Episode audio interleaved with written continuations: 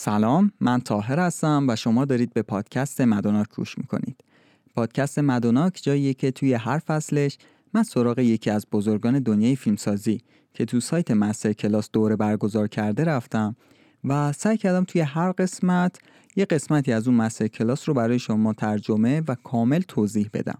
طوری که دیگه نیاز نباشه اون مستر کلاس رو ببینید. اما این قسمت یه تفاوت ویژه‌ای با کل اپیزودهایی که تا حالا منتشر شده داره اینه که توی این قسمت مرجع ما مستر کلاس نیستش. حالا چرا این قسمت رو داریم تولید می‌کنیم؟ دلیل اصلیش اینه که هم توی مستر کلاس ممت توی فصل اول و هم توی مستر کلاس آرن سورکین یک اپیزودی تولید کردیم با عنوان شخصیت. و این اساتید انقدر خیالشون راحته. در رابطه با اینکه ما یک دانش کامل راجع به شخصیت داریم خیلی سربسته توضیح میدن مبحث شخصیت رو. البته تا حدودی هم حق دارن چون عنوان این کلاس ها مستر کلاسه یعنی کلاس استادان. و من اینجا نیاز دیدم که یه مقدار خودم بحث شخصیت رو بیشتر باز کنم. و بشینیم راجع به این صحبت کنیم که چی میشه یک شخصیت ماندگار میشه؟ اصلا شخصیت چیه؟ و کی شخصیت به وجود میاد؟ و منبعی هم منبع دقیقی هم من نمی‌تونم اعلام کنم که آقا این صحبتی که دارم راجبش می‌کنم منبعش اینجا بوده این صحبتی که دارم می‌کنم الان این شخص گفته. من رفتم سراغ یادداشت هایی که حالا توی زمان دانشجویی هم تحقیق می‌کردم توی دفتری نشستم همه این رو نوشتم و چیزهایی که حالا استادان بهمون یاد دادن. تا حدودی خیلی جاها کار کرده خیلی جاها از تحلیل های بقیه فیلم ها اومده خیلی جاها توی فیلم های دیگه می‌تونیم راجبش مثال بزنیم از این متدی که استفاده شده. ولی نمی‌تونم سورس دقیقی بهتون بگم که آقا از فلانجا من این مطلب رو اووردم به خاطر همین راجب منبع صحبت نمی کنیم توی این قسمت. من سعی می‌کنم که بتونم با استادم هم یه استادی دارم همیشه استاد که هر موقع سوالی پیش میاد برای همین مستر کلاس ها هم کلی مزاحمش شدم. اگر بتونم یک تماس تلفنی با ایشون برقرار کنم و بتونیم راجع به شخصیت صحبت کنیم خیلی اتفاق خوبی میشه. و اینکه بریم سراغش. این قسمت یک قسمت ویژه با عنوان شخصیت.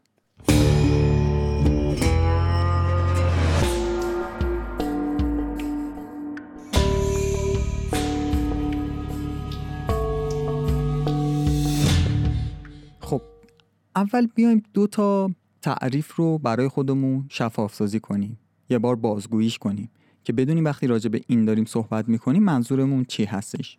این دو واژه خیلی در کنار هم اومدن و در کنار هم استفاده میشن و خیلی پیش اومده که توی یک مثلا دور همی هستیم همکارا دور هم جمع میشیم ایده هامون رو میگیم میشیم راجع به کار صحبت می‌کنیم با هم و می‌بینم خیلی تفکیک درستی براشون قائل نیستیم. بیایم اول راجع به این دوتا کلمه صحبت کنیم. حالا اون دوتا کلمه چی هست؟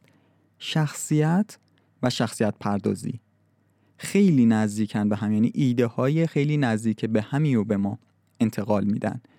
ولی این دوتا فرق دارن با هم. شخصیت پردازی یعنی چی؟ شخصیت پردازی یعنی یک حاصل جمعی از تمام علمان ها و تمام خصایصی که توی زندگی اون فرد قابل مشاهده است. یعنی یه مقدار ریز توی زندگیش می‌تونیم اینها رو درک کنیم. مثلا چی؟ مثلا اینکه یک شخص تا چه حد باهوشه؟ جنسیتش چیه؟ تمایلات جنسی چیه؟ سبک حرف زدن و ادو چجوری کجا زندگی می‌کنه؟ چه خونه ای داره؟ درآمدش چقدره؟ آیا یک شخص فقیره یا یک شخص پول داره؟ این درآمد رو از کجا داشته؟ شغلش چیه؟ تحصیلاتش چیه؟ به چی عقیده داره؟ آدم مذهبیه یا یه لاییکه؟ وضعیت روحی وضعیت عصبی وضعیت ارزش ها چیا براش ارزشمنده؟ حاصل جمع این خصایص یک هویت منحصر به فرد رو تشکیل میده. یک هویت منحصر به فردی که تک تک ما رو از هم جدا می‌کنه. چه از لحاظ ظاهری و چه از لحاظ کیفیت فردی. چون بخوایم پایه‌ای هم به این قضیه نگاه کنیم یه انسان چیه؟ یک حاصل جمعی یا یک حاصلی جمع نگیم بهتره.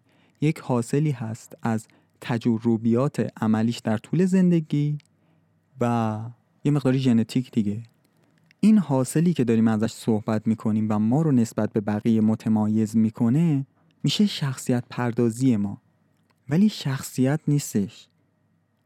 در پشت این همه زواهری که یک شخص داره این همه خصوصیت هایی که ما براش چیدیم پشت اینها چیه؟ یه مقدار عمیقتر بشیم.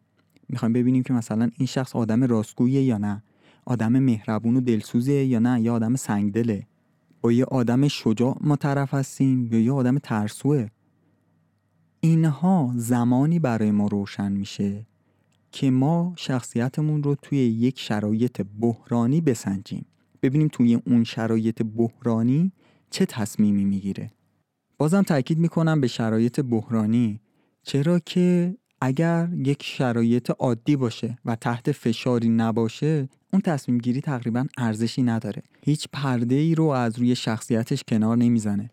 مثال میگم مثلا کاراکتر توی موقعیتیه که راجب یه مسئله نظرش رو میده و صحبت می‌کنه. و اگر که دروغ بگه راجب این اتفاق فرق خاصی نمی‌کنه. تو اون شرایط این تصمیم گیری اون لحظه هیچ کارایی برای باز کردن یا کنار زدن پرده ای از شخصیت این کاراکتر نداره. ولی شما شرایطی رو مجسم کنید که کاراکترتون توی موقعیت قرار گرفته که اگر راستش رو بگه جونش به خطر میفته و تو اون لحظه با دروغ گفتن می‌تونه جون خودش رو نجات بده ولی راستش رو میگه. اینجاست که ما پی می‌بریم این شخص به ذات یک آدم راست سرشته. این شد فرق بین شخصیت پردازی و شخصیت. ولی برای اینکه بهتر جا بیفته می‌خوام یه مثال داستانی بزنم که کامل براتون جا بیفته شخصیت پردازی و شخصیت چیا هستن. به عنوان مثال یک جاده خارج از شهری رو تجسم کنین و توی اون یک نیسان آبی رنگ خسته مدل پایین و با بار مثلا گوسفند داره حرکت می‌کنه. پشت اون نیسان یک شخص افغان نشسته که به عنوان مثال مثلا مهاجر هم هست غیرقانونی هم وارد شده و اثر و تیپش هم معلومه که وضع مالی درست حسابی نداره. تا اینجا شخصیت پردازی کردیم دیگه. توی همون جاده پشت همون نیسان یک اتومبیل دیگه هست یک اتومبیل مثلا پرش. هستش که یک جراح درجه یک اعصاب مثلا درجه یک مغز پشت فرمونه و دارن این مسیر رو میرن. اینجا من اومدم دقیقا دو تا شخصیت پردازی متفاوت رو در کنار هم گذاشتم. یک شخص پولدار متخصص و یک شخصی که از لحاظ زندگی کیفیت زندگی پایینی داره و از لحاظ مالی هم خیلی ضعیفه. تا اینجا شخصیت پردازی کردیم. حالا بیایم یک واقعه توی داستانمون رخ بدیم. چی مثلا؟ یک اتوبوسی که یه سری بچه رو اوورده اردو جلوی اینها چپ می‌کنه و شروع به آتیش توزی می‌کنه. بعد بچه ها هم توی اتوبوس قفل شدن در مثلا اتوبوس رو به زمینه و تنها راه خروجی پنجره هاست که بچه ها نمی‌تونن ازش بیان بیرون گیر کردن اون توی اتوبوس. هر دوی این شخصیت ها هر دوی این اشخاصی که شخصیت پردازی کردیم هر واکنشی نسبت به این موقعیت بحرانی نکنید تاکید می‌کنم روی کلمه بحرانی هر واکنشی توی این موقعیت بحرانی نشون بدن از خودشون اینجاست که شخصیتشون رونمایی میشه ازش. به عنوان مثال هر کدوم قطعا دلایل خودشون رو برای رفتن و نادیده گرفتن این اتفاق دارن. مثلا اون راننده افغان قطعا خب شاید طی این اتفاق مجبور بشه که به پلیسی چیزی بخواد گزارشی تحویل بده و ببینن که این یک مهاجر غیرقانونی و مجبور باشن که کاری کنن که مثلا اذیتش کنن دیگه. این شخص دلیل کافی برای رفتن و نادیده گرفتن این حادثه رو داره. حالا اون یکی جراح مغزمون هم اون هم دلیل کافی برای رفتن داره. اگر توی این حادثه شرکت کنه و ممکنه مثلا دستاش آسیب ببینه دیگه نتونه عمل مغز انجام بده. و کلی بیمار دیگه در آینده از مداوا بی بهره بمونن.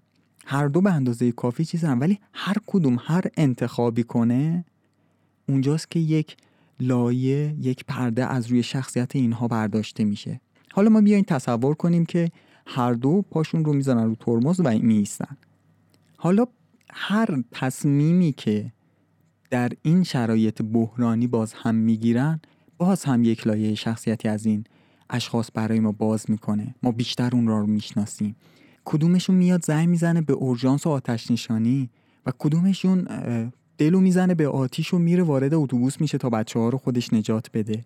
می‌بینید توی تک تک تصمیم هایی که اینها بگیرن ما یک تصور ذهنی از این شخصیت برای خودمون می‌سازیم. حالا بیایم باز هم بریم جلوتر. بگیم اصلا فرض کنیم هر دو دلو می‌زنن به آتیش و وارد اتوبوس میشن تا بچه ها رو نجات بدن. حالا شرایط وخیمتر شده. اونا چند تا بچه رو نجات دادن ولی آتیش به حدی رسیده تبدیل به یک جهنمی شده که حتی نفس کشیدن توی اونجا سخت شده.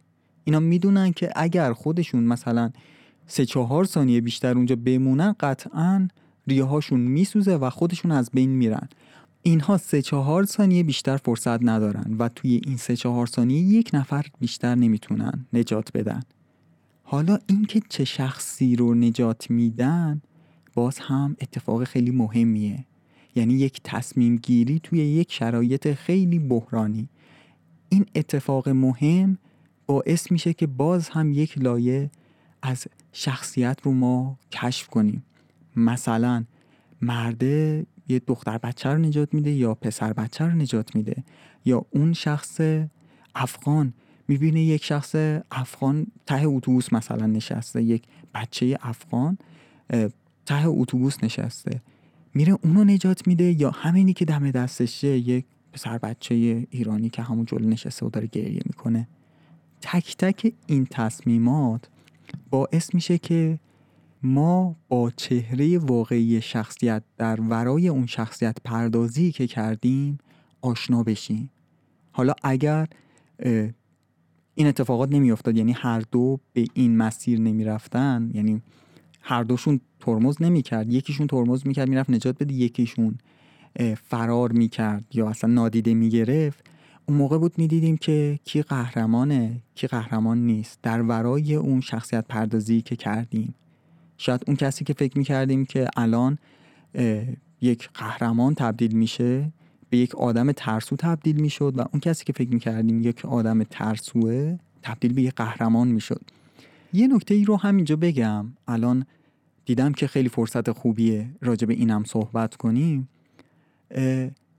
نگاه کنید ما هممون برامون اتفاق افتاده که این جمله رو هممون شنیدیم یا گفتیم که آدما اون چیزی که نشون میدن نیستن. پشت این ظاهرش یه فلانی قایم شده. هیچ کس ظاهر و باطنش یکی نیست. این جملات رو هممون شنیدیم دیگه. و اگر یعنی یک اعتقاد راسخی توی تمام ماها وجود داره که آقا طبق ظاهر تصمیم گیری نکن راجع به یک شخص. Never judge a book by the cover. حالا اینو چرا گفتم؟ چه استفاده ای می‌تونیم؟ از این توی کارامون بکنیم اینه که اگر ما بیایم شخصیت پردازیمون رو طوری بنویسیم اون ویژگی های ظاهری رو طوری بنویسیم که در خلاف شخصیت واقعی اون شخص باشه مردم هم بیشتر باهاش ارتباط برقرار می‌کنن هم بیشتر میفهمنش و جذابتره. اون اون سر قضیه هم ببینیم واسه چی میگم اینها؟ متفاوت باشه. اون سر قضیه هم ببینیم. ما میایم یک ظاهرسازی می‌کنیم یک شخصیت پردازی می‌کنیم و نشون هم میدیم شخصیت واقعیش همونیه که توی ظاهرم هست. خب جذاب نیست دیگه. واقعا یک شخصیت کسل کننده است. نه اینکه ما همچین شخصی رو توی جامعه نداشته باشیم. قطعا خیلی همون اینجوری هستیم. انشالله که باشیم. ولی یک شخصیت نرمال و کسل کننده و بدتر از همه قابل پیش بینیه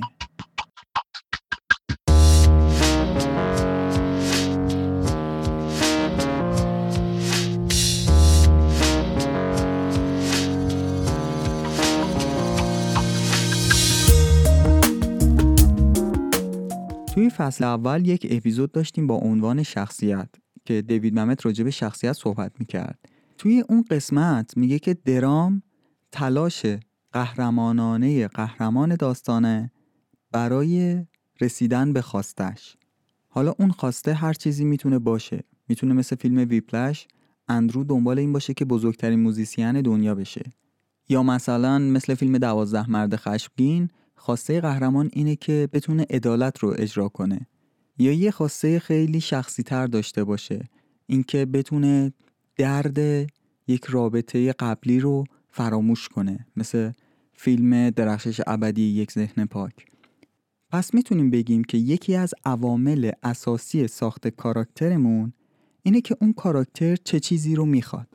و وقتی که قهرمانمون به سمت اون خواستش قدم برمیداره اون موقع است که اون مشکلاتی که پلات سر راهش قرار میده باهاش مواجه میشه و اون رو مجبور به تصمیم گیری می‌کنه که از خلال همین تصمیم گیری ها ما قهرمانمون رو بیشتر می‌شناسیم. شخصیت قهرمانمون شکل می‌گیره. ولی یه سوال اینجا پیش میاد. آیا به ازای هر اتفاقی که هر موقعیتی که پلات سر راه شخصیت می‌ذاره شخصیت می‌تونه هر تصمیمی که دلش خواست بگیره؟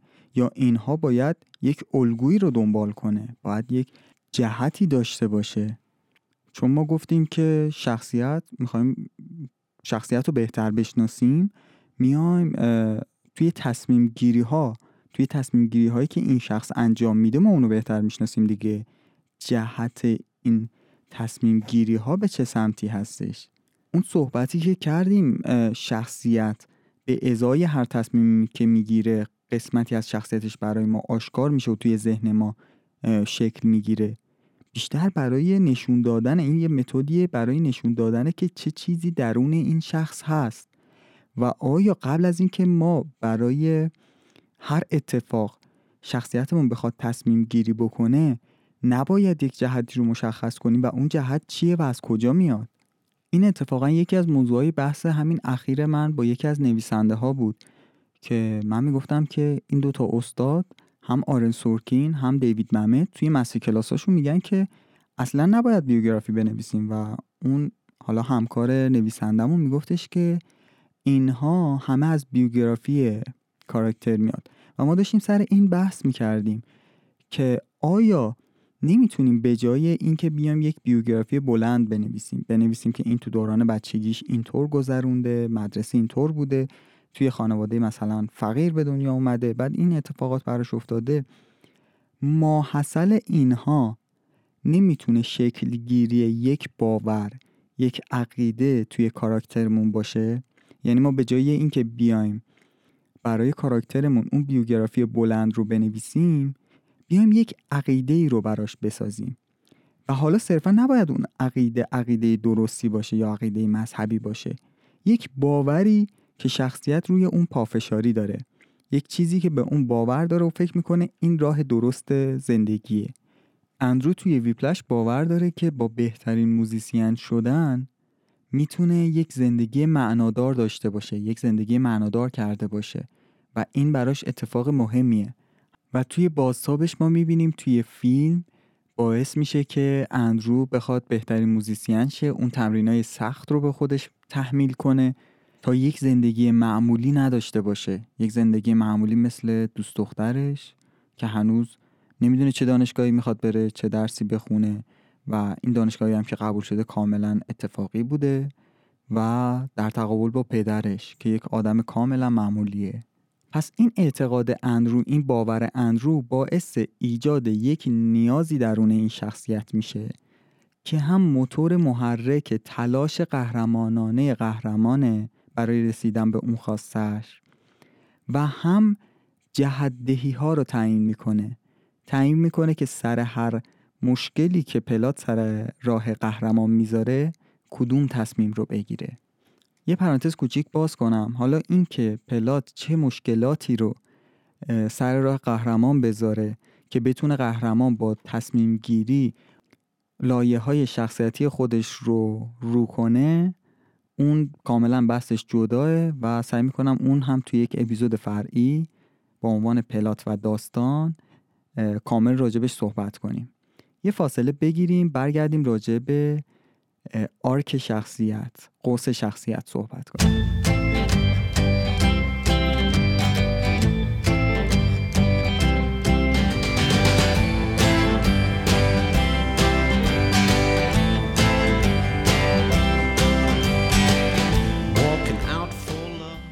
خب توی قسمت قبل راجع به این صحبت کردیم که قهرمان یه خواسته ای داره. اون خواستش از یک نیازی نشأت می‌گیره و اون نیاز ریشه در باورها و عقاید و دیدگاه اون کاراکتر داره. خیلی از نویسنده ها به این معتقدن که اون باوری که کاراکتر بهش اعتقاد داره بهش باور داره و زندگیشو بر اون اساس چیده یک دروغیه که کاراکتر به خودش گفته. یک دروغی که بتونه سازوکار جهان رو باهاش درک کنه. چون ما هیچ وقت هیچ تصویر کلی از اینکه جهان چطور کار می‌کنه ما برای چی آفریده شدیم هدف ما از این زندگی چیه نداریم. و تک تکمون با یک دروغی خودمون رو گول زدیم تا بتونیم فراموش کنیم این قضیه رو بتونیم یک دلیلی برای ادامه زندگی داشته باشیم. مثال اندرو رو می‌زنم. اندرو باور داره که اگر یک موزیسین بزرگ بشه یعنی به این دروغ باور داره که تنها راه ساخت معنا برای زندگی. اینکه یک زندگی هدفمند رو انجام داده باشه اینه که یک موزیسین بزرگ بشه. اون موقع است که می‌تونه بگه که من زندگیم رو درست زندگی کردم. این هم یک نوع برخورد با عقاید کاراکتر هستش. یک نوع دیدگاه راجع به عقاید کاراکتر هستش. و این دیدگاه مورد علاقه منه. همونطور که تو کتاب روانشناسی اگزیستانسیالیس اثر اروین یالوم راجع به این صحبت می‌کنه که یک سری سازوکارهای دفاعی ذهن ما داره که سعی می‌کنه حواس ما رو از حقیقتی که از اون فرار می‌کنیم پرت کنه. توی پرانتز بگم که فرزین رنجبر توی پادکست رواق این کتاب رو کامل توضیح داده. این دیدگاه یا باور یا دروغ یا هر چیزی که شما اسمشو می‌ذارید این چارچوب اخلاقی که کاراکتر داره در طول درام ممکنه که تغییر کنه. و ما به اون تغییر میگیم قوس شخصیت من خاطرم از موقعی که دانشجو بودم از استادم پرسیدم که استاد قوس شخصیت چیه؟ گفتش که کاراکتر در طول فیلم باید دستخوش یک تغییر بشه یک تغییر درونی. اینکه وقتی که نقطه شروع به A اعتقاد داره توی نقطه B دیدگاهش عوض شه یک جهان بینی تازه راجع به دنیا داشته باشه. اساسا می‌تونیم بگیم کرکتر آرک یا قوس شخصیت متحول شدن دیدگاه یا اعتقادات یا باورهای شخصیت در طول قصه است. خیلی از نویسنده ها باز اعتقاد دارن که کل فیلم راجع به این تحول درونی قهرمانه. یادم من از استادم اون موقع پرسیدم که وجود قوس شخصیت برای کاراکتر الزامیه؟ گو الزامی نیست ولی یک کاراکتر خوب این قوس رو داره. بعد من گفتم که فرق بین کاراکتر خوب و بد چیه؟ گو ببین قانونی وجود نداره بگیم این این این کوالیتی ها رو داره این شخص این یک کاراکتر خوبه. کدوم کاراکتر ببین تو ذهنت موندگار شده؟ اون کاراکتر کاراکتر خوبیه. و من دیدم خیلی از کاراکترهایی که توی ذهن من نقش بستن و من خیلی دوستشون دارم مثلا دستخوش تغییر نمیشن. مثلا مل گیبسون توی بریف هارت یا فارست گامپ. پس چی شده که باعث موندگاری این شخصیت رو توی ذهن من شده؟ بعد یک کتابی یک مقاله اول یادمه بود بعد تبدیل به کتاب شد از خانم کی ام وایلند که کاملا راجع به قوس شخصیت اسم کتابم هست Creating Character Arcs. توی این کتاب اول میاد توضیح میده که فرموله کردن این اتفاق فرموله کردن این تغییر قهرمان اساسا کار درستی نیستش و ممکنه خیلی چیزها خارج از این فرمول ها باشه. ولی با تحلیل اکثریت کاراکترهایی که ماندگار شدن کاراکترهایی که خوب کار کردن توی فیلم خودشون به این سه دسته بندی رسیده. The Change Arc, The Flat Arc, The Negative Change Arc. اونجا بود که من متوجه شدم که هم مل گیبسون توی بریف هارت هم فارست گامپ دوچار flat arc شدن. حالا راجبش جلوتر صحبت می‌کنیم. اول بیایم راجب change arc صحبت کنیم و به قول خودشون میگن که این نوع قوس شخصیت بیشترین استفاده رو توی تاریخ سینما داره توی فیلم ها change arc رو میشه قوس تحول یا قوس تغییر ترجمه کرد. ولی من از همون کلمه change arc استفاده می‌کنم. توی change arc یا همون positive arc مون تغییر مثبتمون یک فرمولی رو در اختیارمون گذاشته. میگه که در ابتدا کاراکتر به یک چیزی اعتقاد داره یا به یک دروغی باور داره. در عواسط فیلم کاراکتر با یک حقیقتی رویارو میشه که دروغش دیگه با اون کار نمی‌کنه و در انتها کاراکتر دیدگاهش عوض میشه و حقیقت رو میپذیره و دروغی که بهش ایمان داشت رو فراموش می‌کنه. پس چی شد؟ کاراکتر به یک دروغی باور داره. کاراکتر با یک حقیقتی مواجه میشه و در انتها کاراکتر با جستجو و پذیرش حقیقت دیدگاهش رو عوض می‌کنه. اگه بخوام یک مثال فیلمی بزنم می‌تونم به فیلم آیرون من اشاره کنم. اول بگم این نوع تغییر شخصیت این نوع قوس شخصیت یا همون کرکتر آرک بیشتر برای فیلم هایی استفاده میشه که می‌خوان پرفروش باشن می‌خوان بلک باستر باشن. به خاطر همینم سراغ آیرون من رفتیم. این تغییر به سمت بهتر شدن به سمت تکامل چیزیه که انسان ها بیشتر باش ارتباط برقرار می‌کنن. دوست دارن براشون اتفاق بیفته. به خاطر همین توی اکثر فیلم های بلک باستر و پرفروش از این نوع خم شخصیت قوس شخصیت بهتر بگیم استفاده می‌کنن. خب توی آیرون من اول اینکه اسپول قرار بشه. اگر فیلم رو ندیدید و می‌خواید ببینید قرار اسپول کنیم. آیرون من با شخصیتی به اسم تونی شروع میشه. تونی یک نابغه ساخت سلاحه و باوری که اون داره باور اشتباه یا اون دروغی که بهش باور داره اینه که مسئولیتی قبول نمی‌کنه درباره اینکه سلاحاش توسط چه کسی داره استفاده میشه و کجا استفاده میشه. تنها هدفی که داره اینه که بتونه سلاحهای قدرتمندی طراحی کنه که از فروش اونها شرکتش به سود برسه.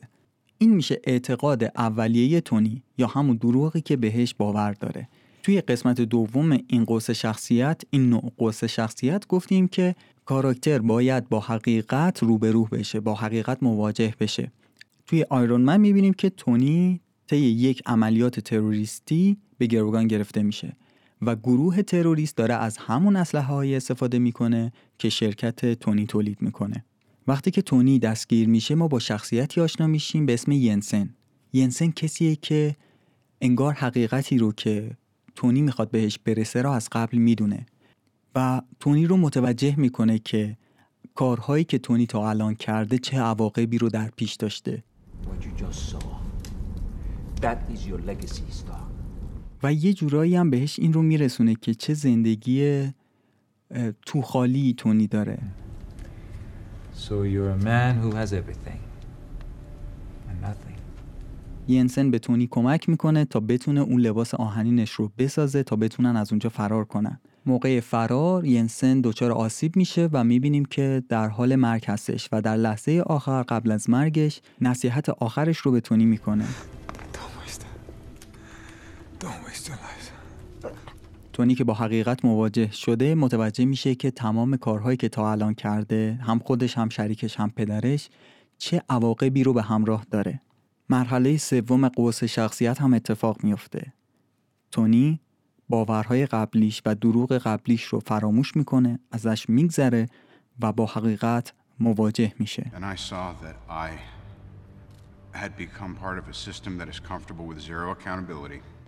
و از اینجا به بعد فیلم صرف این میشه که تونی قهرمان داستان به اون باوری که رسیده جامعه عمل بپوشونه. توی این فیلم توی آیرون من ما می‌بینیم که تونی خیلی سریع اواسط فیلم دچار اون قوس شخصیت میشه و حقیقت رو کشف می‌کنه. ولی خیلی مثال های دیگه هست توی خیلی فیلم های دیگه هستش که این اتفاق تا انتهای فیلم طول می‌کشه. قوس شخصیت انتهای فیلم اتفاق میفته و این خیلی بستگی به خودتون داره که از چه ساختاری دارید استفاده می‌کنید. پس اولین نوع قوس شخصیت ما که قوس شخصیت پازیتیو بهش میگیم شد کاراکتر به یک دروغی یا یک اعتقاد اولیه‌ای داره و با حقیقت مواجه میشه و در آخر اون رو پشت سر می‌ذاره و با عقاید جدیدش و دیدگاه جدیدش به دنیا به زندگی ادامه میده. چند تا نکته راجع به این نقص شخصیت بگم. خیلی مهمه که توی پرده اولتون اون دروغی که کاراکتر بهش باور داره یا اون اعتقادات اولیه‌ای که کاراکتر داره رو شما معرفی کنید.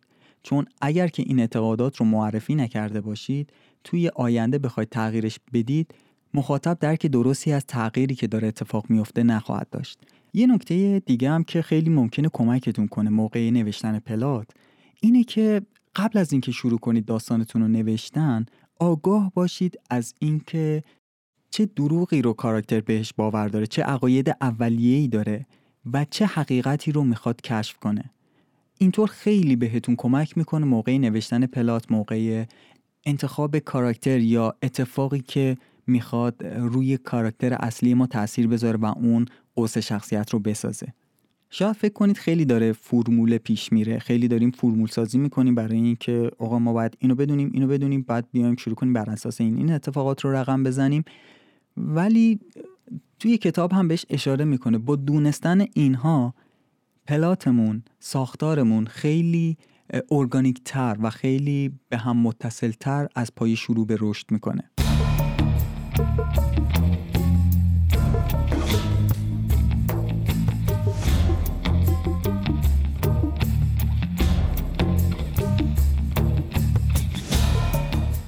خب بریم سراغ قوس شخصیت دوم flat arc. ترجمه درستی نمی‌تونم پیدا کنم برای flat arc ولی ترجمه کلمه به کلمش میشه قوس مسطح. وایلند توی کتابش راجب flat arc میگه که فیلم هایی که راجب شخصیت هایی که flat arc هستن دچار قوس شخصیتی flat arc هستن اینطور شروع میشه که از اون ابتدا شخصیت یک حقیقتی رو بهش باور داره و همه چیز براش کاملا واضح و روشنه. از ابتدای فیلم کاراکتر یک چارچوب اخلاقی رو داره که تا انتهای فیلم اون چارچوب اخلاقی تغییر نمی‌کنه بلکه در طول فیلم مورد آزمایش قرار می‌گیره اون چارچوب اخلاقیش. و اگه بخوایم فرمولی رو براش در نظر بگیریم مثل قوس شخصیت قبلی که سه مرحله داشت توی اینجا می‌تونیم بگیم که برای فلت آرک برای شخصیت مسطح قوس شخصیت مسطح کاراکتر به یک حقیقتی باور داره یک چارچوب اخلاقی داره که در عواست فیلم اون چارچوب اخلاقی مورد آزمایش قرار می‌گیره و در آخر کاراکتر به همون چارچوب اخلاقیش پایبند میمونه. همون سوالی که من از استادمون پرسیدم که مثلا مل گیبسون یا فارست گامپ یا فیلم دوازده مرد خشمگین ما می‌بینیم که قهرمان دستخوش هیچ گونه تغییراتی نمیشه ولی کاراکترهای خیلی جذابی هم برای ما. تغییر توی این نوع قوس شخصیت برای کاراکترهای اطراف قهرمان قصه رخ میده. دوازده مرد خشمگین رو یادمون بیاریم. می‌بینیم که قهرمان قصه از ابتدا تا انتهای فیلم هیچ تغییری توی چارچوب اخلاقیش رخ نمیده بلکه بقیه افرادی که توی اون اتاق حضور دارن تغییر عقیده میدن. و معمولا این قهرمان ها تبدیل به اشخاصی میشن. هم توی فیلم هم خارج از فیلم. که الگوی خیلی ها قرار می‌گیرن. هم کاراکترهای اطرافشون توی دنیای فیلم و همچنین مخاطبین اون رو به عنوان الگوشون قرار میدن. ولی یه اتفاقی هم می‌تونه بیفته. اون اتفاق اینه که ممکنه چارچوب اخلاقی که قهرمان شما از ابتدای داستان به اون باور داره چارچوب اخلاقی درستی نباشه.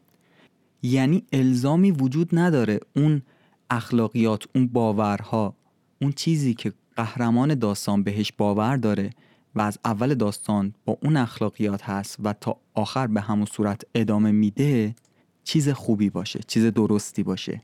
نمونهش میشه فیلم نایت کرالر توی این فیلم لو که شخصیت اصلی داستان هستش اعتقاد داره از بین بردن زندگی افراد دیگه از بین بردن کلا افراد دیگه باعث پیشرفتش توی کار خودش میشه. و ما می‌بینیم که همین روش رو تا انتهای فیلم ادامه میده و هیچ تغییری نمی‌کنه.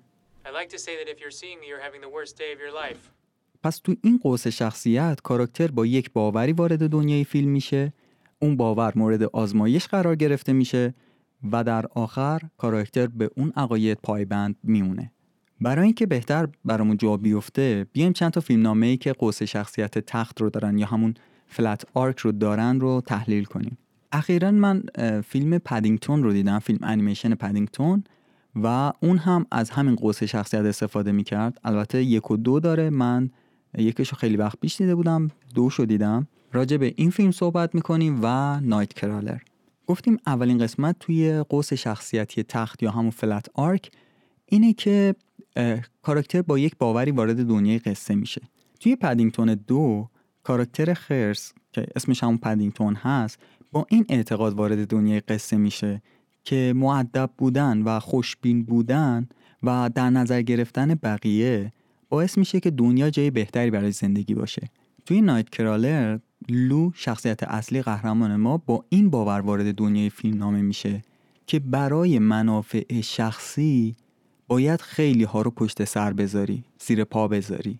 توی پدینگتون ما می‌بینیم که شخصیت های اطراف پدینگتون متوجه این موضوع هستن که حضور این خرس توی محلشون چقدر بهشون کمک کرده تا محله خوشحالتر داشته باشن. توی نایت کرالر هم ما می‌بینیم که افرادی که اطراف لو هستن بر این حقیقت واقفن که با زیر پا گذاشتن همدیگه میشه پیشرفت کرد. ولی هیچ وقت به این فکر نمی‌کنن که این اتفاق ممکنه برای خودشون بیفته.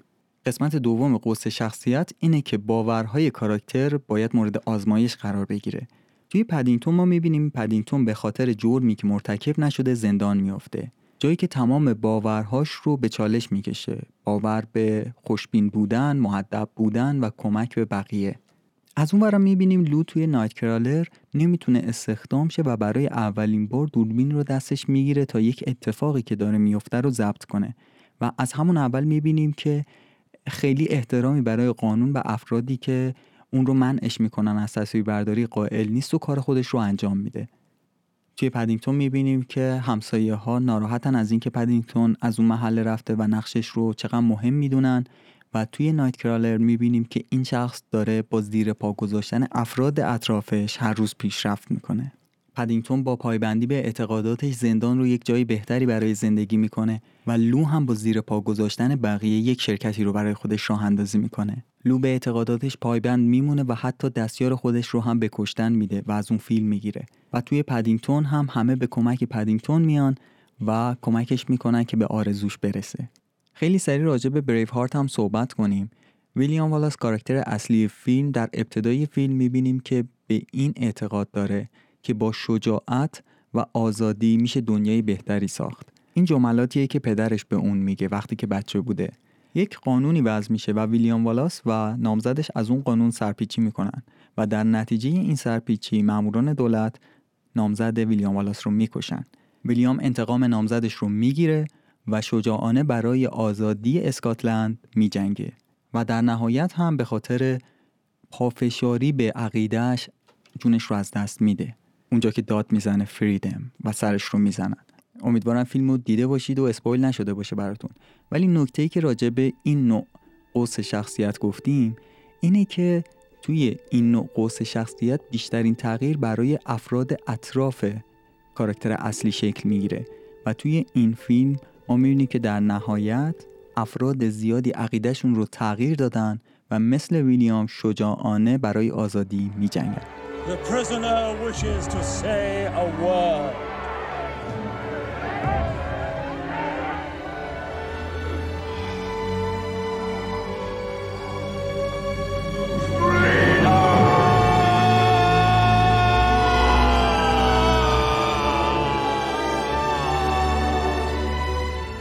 بریم سراغ سومین نوع قوس شخصیت که پیچیده ترین نوع قوس شخصیت ها هم هست قوس شخصیت منفی. قوس شخصیت منفی خودش به سه دسته تقسیم میشه. arc های disillusionment، fall و corruption که ترجمهش میشه قوس های منفی سردرگم، سقوط و فاسد. قوس شخصیتی منفی سردرگم خیلی شبیه نوع اول قوس شخصیتی که صحبت کردیم. positive arc توی positive arc ساختار به این صورت بودش که کاراکتر یک عقاید اولیه‌ای داره که می‌تونه نادرست باشه یا بهتر بگیم به یک دروغی باور داره. در اواسط فیلم کاراکتر با حقیقت مواجه میشه و در نهایت حقیقت رو میپذیره و عقاید گذشتش رو پشت سر می‌ذاره. توی اولین نوع قوس شخصیتی منفی که اسمش رو سردرگمی گذاشتیم به همین شیوه است فقط در انتها اون حقیقتی رو که کاراکتر بهش می‌رسه یک حقیقت تلخه. به عنوان مثال توی فیلم گریت گتسبی کاراکتر نیک وارد زندگی گتسبی میشه و این اعتقاد رو داره که قدرت و ثروت با خودش خوشحالی و خوشبختی میاره. وقتی نیک وارد زندگی گتسبی میشه با لایه های پنهان زندگی اون آشنا میشه. می‌بینه که گتسبی هم یک سری فقدان ها برای خودش داره و یه قراری رو ترتیب میده با دختری که گتسبی توی جوونیش دوست داشته. در نهایت وقتی که گتسبی کشته میشه متوجه میشه که افرادی که دورور گتسبی بودن واقعا بهش اهمیت نمی‌دادن. و براشون گتسبی مهم نبوده نیک در نهایت متوجه این حقیقت تلخ میشه که با داشتن ثروت و قدرت نمیشه به خوشبختی و خوشحالی رسید They smashed up things and people and then retreated back into their money and their vast carelessness. گزینه دوم از قوس شخصیتی منفی میشه قوس شخصیتی منفی سقوط. توی این نوع قوس شخصیت کاراکتر ما به یک چیزی اعتقاد داره که الزاما چیز درست و خوبی بر اساس هنجارهامون بخوایم خوب و بد رو حالا تعریف کنیم نیستش. بیشتر سمت تاریکی تا روشنی و در انتهای داستان انتهای فیلمنامه کاراکتر توی تاریکی عمیقتری فرو میره یا اگر اعتقاد بدی داره به یک اعتقاد بدتری می‌رسه. ساختارش به این صورت میشه که کاراکتر در ابتدا به یک دروغی باور داره یا به یک اعتقادی که سمت تاریکی هستش باور داره. با همون عقاید جلو می‌بره داستان رو. حقیقت رو پیدا می‌کنه ولی اون رو رد می‌کنه و در آخر کاراکتر با یک دروغ بزرگتر یا عقیده محکمتر به همون دروغ قبلی فیلم رو به پایان میرسونه و اینطور قوس شخصیتش کامل میشه. یکم ممکنه پیچیده شده باشه ولی با مثال سعی می‌کنم اون رو شفافش کنم. توی فیلم X Men First Class 2011 کاراکتر مگنیتو که فسبندر هم بازیش می‌کنه توی ابتدای فیلم نشون میده که این کاراکتر باور داره که خشم و نفرت باعث افزایش قدرتش میشه. اساسا کشف این نوع قدرتش بر پایه خشم و نفرت بوده زمانی که مادرش رو جلوش می‌کشن. پس ما می‌بینیم کاراکتر ما با این عقیده وارد دنیای فیلم میشه که خشم و نفرت به اون قدرت میده. مرحله بعدی چیه؟ اینکه کاراکتر به اون عقیده تاریکش پایبند میمونه و حقیقت رو پس می‌زنه. مگنیتو با کاراکتر پروفسور ایکس آشنا میشه. پروفسور ایکس اون رو متقاعد می‌کنه که اگر خشمش رو کنار بذاره و آرامش رو به جای انتقام توی سرش پرورش بده می‌تونه قدرتش رو از اون چیزی که هست بیشتر کنه. با کمک پروفسور قدرت مگنیتو بیشتر از اون چیزی که هست میشه. ما می‌بینیم که اینجا یک تغییر پذیرش حقیقت در کاراکترمون داره صورت می‌گیره. ولی وقتی که با شاه کسی که از بچگی دوست داشته ازش انتقام بگیره روبرو میشه نمی‌تونه خشم خودش رو کنترل کنه و حقیقت رو پس می‌زنه و مرحله آخر برای کامل شدن این قوس شخصیت کاراکتر به یک دروغ بزرگتر باور پیدا می‌کنه یا یک باور تاریکتر اعتقاد پیدا می‌کنه. و توی این فیلم اون دروغ یا اون باور اینه که اون شخص راست می‌گفت. حق با اون شاه که کشتش. و برای اینکه نسل خودشون رو ادامه بده مجبوره که نسل بشر رو منقرض کنه از اعتقادات کمکی دیگه. و می‌بینیم این باور تاریکتر مگنیتو یک ریشه هایی در کودکی اون هم داره.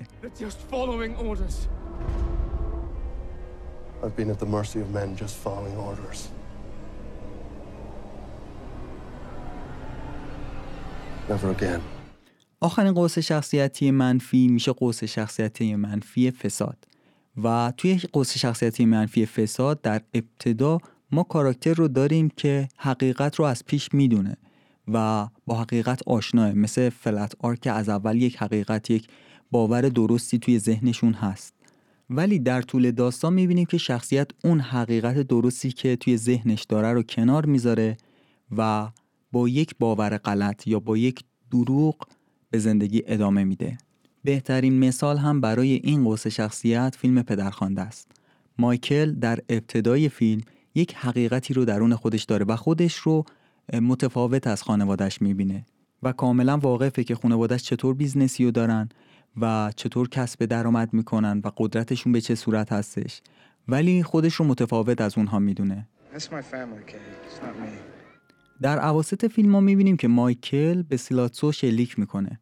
و از اون حالت معصوم بودن در میادش. ولی برای اینکه بتونه اون حالت معصوم بودنش رو ادامه بده سفر می‌کنه و میره به سیسیلی و اونجا به دور از هیاهوی خانواده ازدواج می‌کنه. ولی مایکل اونجا همسرش به قتل می‌رسه و برمیگرده به آمریکا. با برگشتن به آمریکا تبدیل میشه به بزرگ خانواده و شروع می‌کنه به کشتن سران بقیه خانواده ها و خانوادهش رو تبدیل به بزرگترین خانواده مافیایی می‌کنه. فرق اساسی قوس شخصیتی منفی فساد با سقوط اینجایی که توی فساد در ابتدا کاراکتر به یک حقیقت درستی باور داره. ولی توی قبلی که توضیح دادم کاراکتر در ابتدا با یک دروغ همراهه. یعنی با یک اعتقاد تاریک همراهه. توی قوس شخصیت منفی فساد خیلی مهمه که یک دلیل محکم برای کاراکتر بذاریم که از اون حقیقتی که بهش رسیده بهش باور داره بیرون بیاد و به یک اعتقاد تاریک اعتقاد پیدا کنه به یک دروغ اعتقاد پیدا کنه. توی گادفادر ما می‌بینیم که هم به پدرش شلیک میشه هم زنش رو می‌کشن و این یک دلیل کاملا محکم هست برای مایک که قید اون اعتقادی که داشت رو بزنه و برای امنیت خانواده تبدیل بشه به این حیولایی که در انتهای فیلم ما می‌بینیم. البته قوس شخصیتی مایک پیچیده تر از اونیه که ما بخوایم یک فرمولی رو از توش در بیاریم و بتونیم ازش استفاده کنیم توی کارهای خودمون. قطعا اون چیزی که ما بنویسیم هیچ شباهتی به مایک نخواهد داشت توی فیلم. ولی این فرمول ها حالا چون تموم شدن قوس شخصیت ها یه توضیح بدم. این فرمول ها چیزهایی نیستش که قطعا بذاریم و کار کنه ما با یه هنر طرفیم با فیزیک ریاضی یا شیمی که طرف نیستیم حتما این فرمول رو اجرا کنیم و حتما همون جواب رو هر سری بهمون به بده. ولی این فرمول ها یکی اینکه می‌تونه یک راهی رو برای ما مشخص کنه می‌تونه خیلی جاها می‌تونه ایده به همون بده که از کجا شروع کنیم و به کجا برسیم. به خاطر همین دونستنش خیلی خوبه ولی نباید بذاریم این ساختارهای پیش ساخته یا این فرمول ها جلوی خلاقیتمون رو بگیره.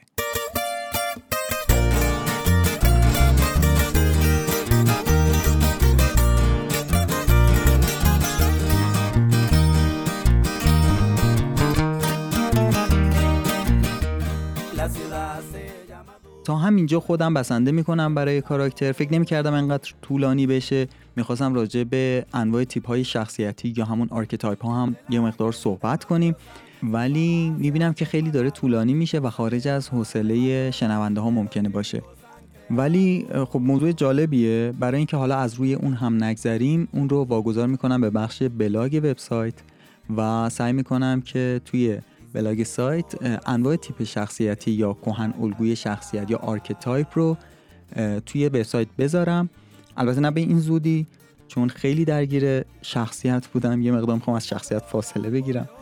و دوم اینکه این اپیزود رو به دو قسمت تقسیم کردم و هر دو رو همزمان منتشر می‌کنم. یعنی الان که شما این اپیزود رو گوش کردید می‌تونید برید اپیزود بعدی رو گوش کنید. در ادامه همین اپیزود که با استاد عزیزم محمد نصیری راجع به شخصیت صحبت کردیم و سوال هایی که شما پرسیده بودید رو در آخرش از ایشون پرسیدم.